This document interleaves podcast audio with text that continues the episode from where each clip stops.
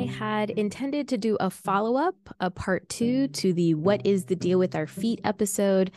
But a couple of things happened that led me to this a slight deviation and an unintended deeper dive into Sigmund Freud. Yes, Freud, the man who had the theory that foot fetishes exist because feet look like penises. And to reiterate, I have never thought that.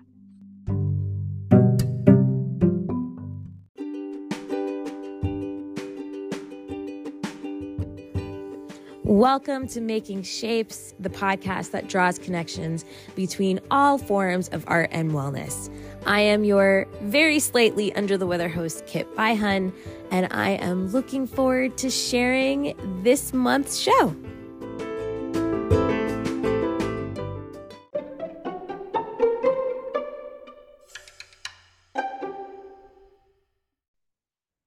Let's get this out of the way first. Freud is problematic, to say the least. Anything I say, anything I chat about moving forward is specific to the better part of him, if it can be called that, the uh, contributions he made that we still use today. The man did contribute more than just the foot thing.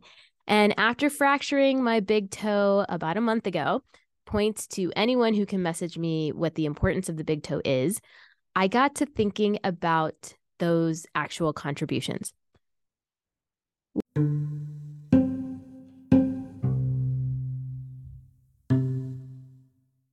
In the because I read a lot of Freud as I was studying different um, subjects, mm-hmm. and um, and you know what I realized is that there was a lot of what Freud wrote about um, that I I basically um, don't don't it doesn't really make sense to me. I think mm-hmm. he I think what happened, and this is my own opinion, and I'll just mm-hmm, tell you. Mm-hmm. I didn't introduce myself, but I'm just. But we could you. do that. We could do that. Friends, this is Joyce. She is a wonderful client and student of mine who I found out is a retired psychologist. And she agreed after me maybe kind of sort of stalking her for a little bit to join me for a quick chat on Freud.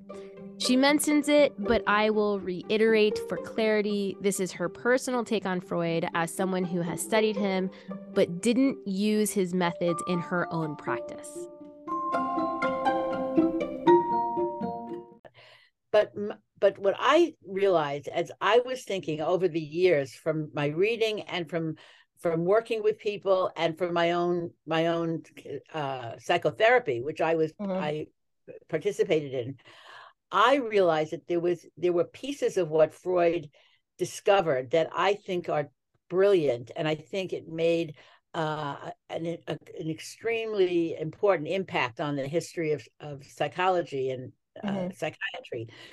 And the the basic concept that I I value is he came up with this idea of the unconscious.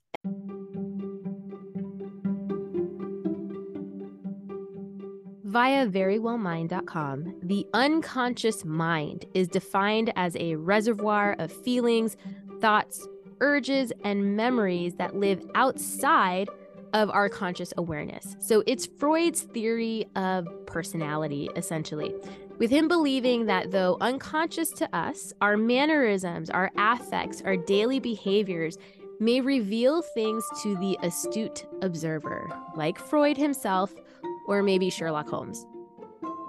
Freud wasn't the original discoverer. Is that something to say? Discoverer of the unconscious mind. That honor is actually held by a psychoanalyst or a psychotherapist or a psychologist, whatever he was calling himself, named Pierre Janet. And he was a French, oh, psychiatrist. I could have just said psychiatrist. But Freud took things to the next level. He dived in a little bit deeper, and I'll let Joyce explain a little bit more about that.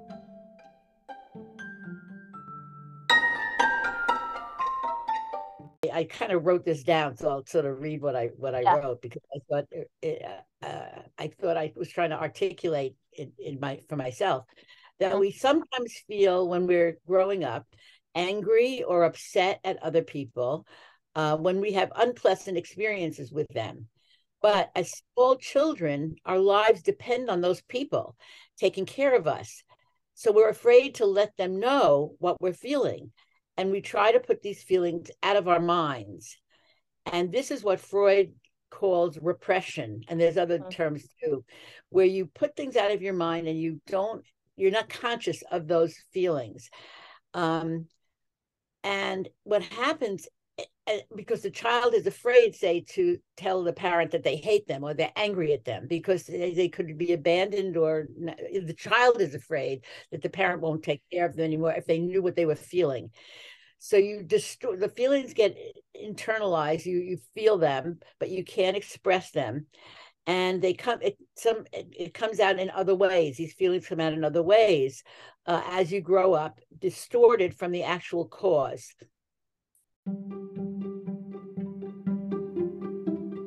So, Freud has his theory and a plan of action around this concept of the unconscious mind.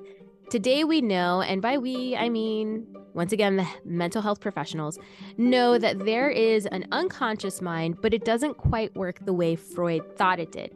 However, there are so many nuances when it comes to understanding the brain. I would say that no one really does understand the unconscious mind. We're all in this together, right? Recognizing, but not knowing.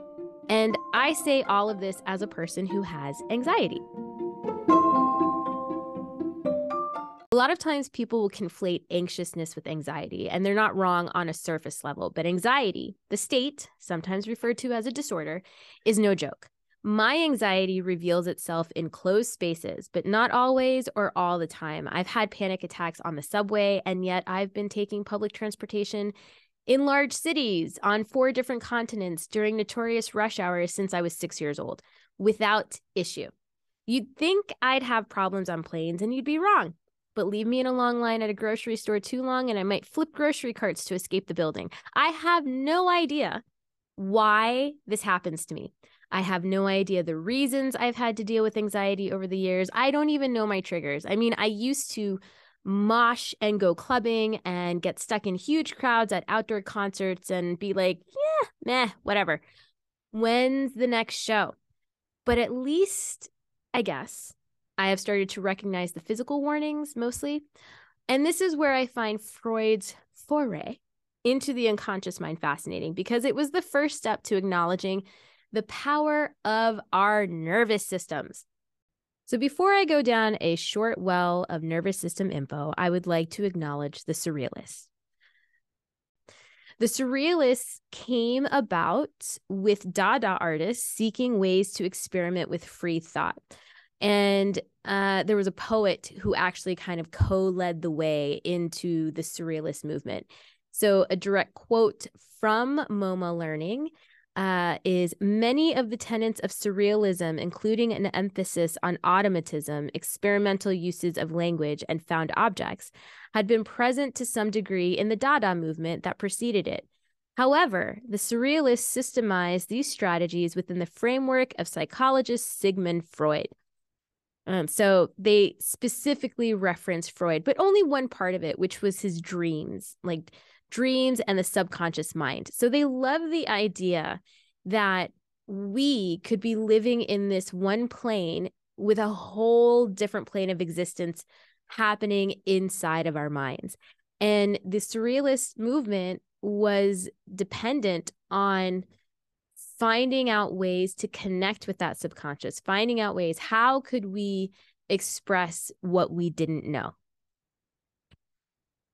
the center of surrealism was, of course, Paris, which is the center of many movements. Um, and they they actually split up into factions. It was sort of like it became this club. It became this uh, sports team of artistic movement. And so eh, this is something I, I actually don't want to get too deep into, but they had the Surrealist Manifesto. So, kind of like the Communist Manifesto. They had two versions of the Surrealist Manifesto released by the two different factions. Um, so I just think it's actually really funny that an artistic movement could be split apart like that, like a political rivalry or group. But that just goes into the idea of competition amongst humans. You know what I mean? It just happens. We're human beings. We just have to do it.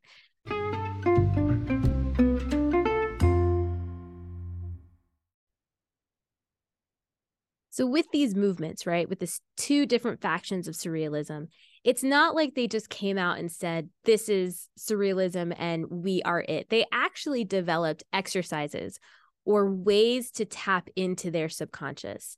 And there is a website called IDEO.com where I'm pulling this from, but these are five creative exercises from the surrealists. Um, Salvador Dali is a very famous surrealist, Max Ernst, which I actually did some paintings inspired by Max Ernst in college for a friend of mine's play. Um, it was the backdrop. And yeah, uh, it was hard to tap into the subconscious mind with that. I had a deadline with it, but I understood the concept. The play was actually um, really well uh, matched where actually I should say the scenic background was really well matched, really well matched with the play, not vice versa. But here I am making it just about my backdrops. Anyway, so back to the exercises that the surrealists use, and these are exercises that we we can actually still use today.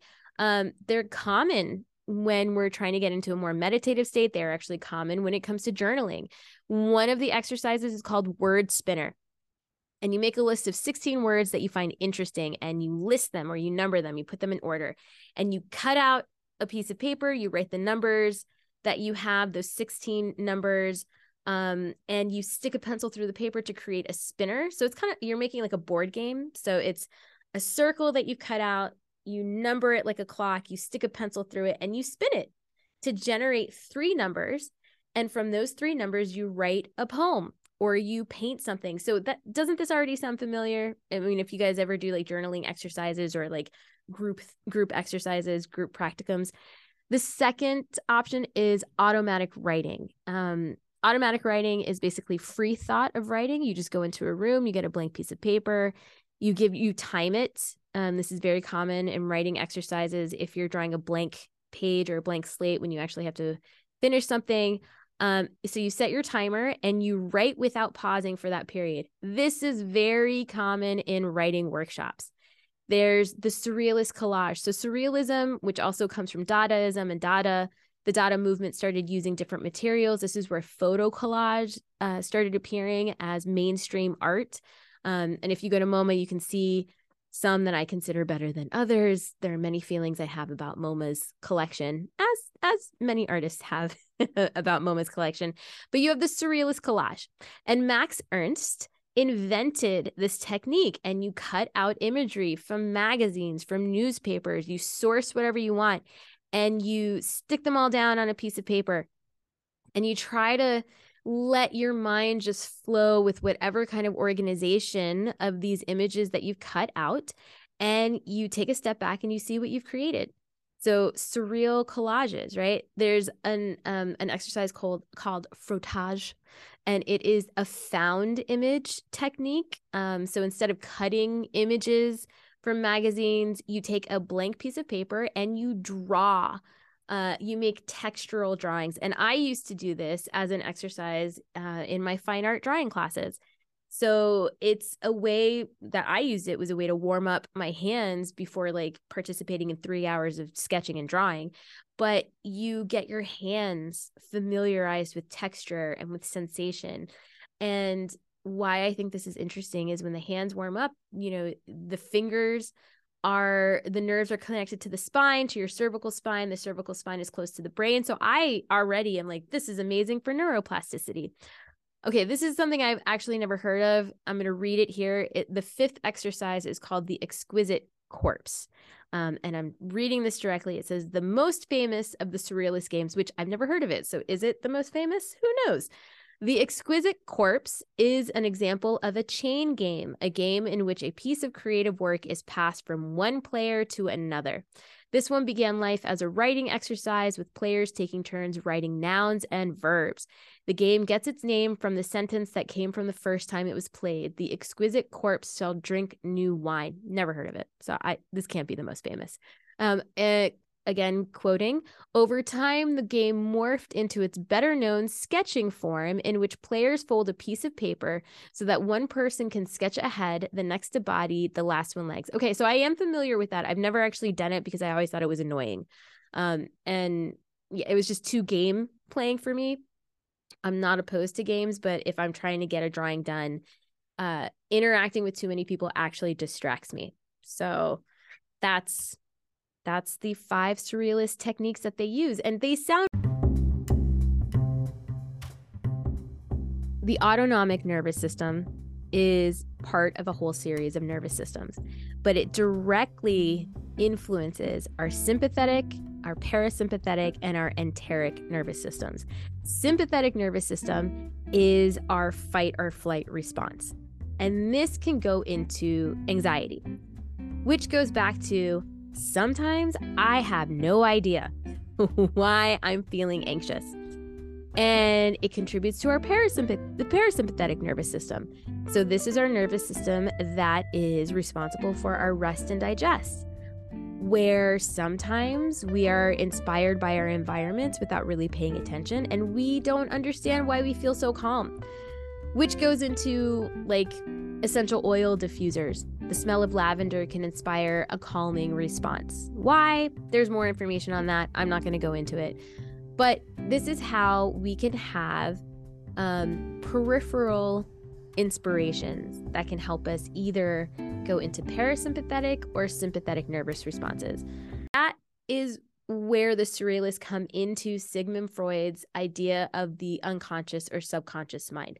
Now, when it comes to Freud's techniques itself, or Freud's techniques themselves, I apologize, um, amongst the mental health community, what he did has actually changed. There have been advancements um, and things that, you know, people like the idea of the subconscious, but they don't use the techniques that he used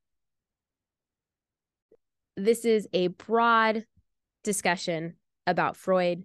I have links in the show notes where if you would like to read more about this, those are the links that I used. And if you're like me, you'll you can probably like spear off into all of these different things. But it's fascinating. The mind is fascinating. Um, again, the more I read about Freud, I did find him problematic. Um, but I also found like how he has directed certain things to be an interesting path to look at. Thank you so much for listening to this episode and going on this journey with me.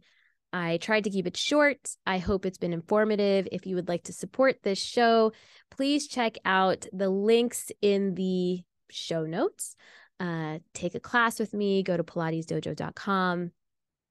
And until next time, friends, be well, stay awesome.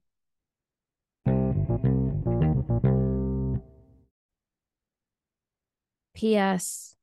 This is what Joyce says about me. I just just want to put this out there. All right. Ciao. And I love having Kit Kit to be my um keep my body uh, tight and you know.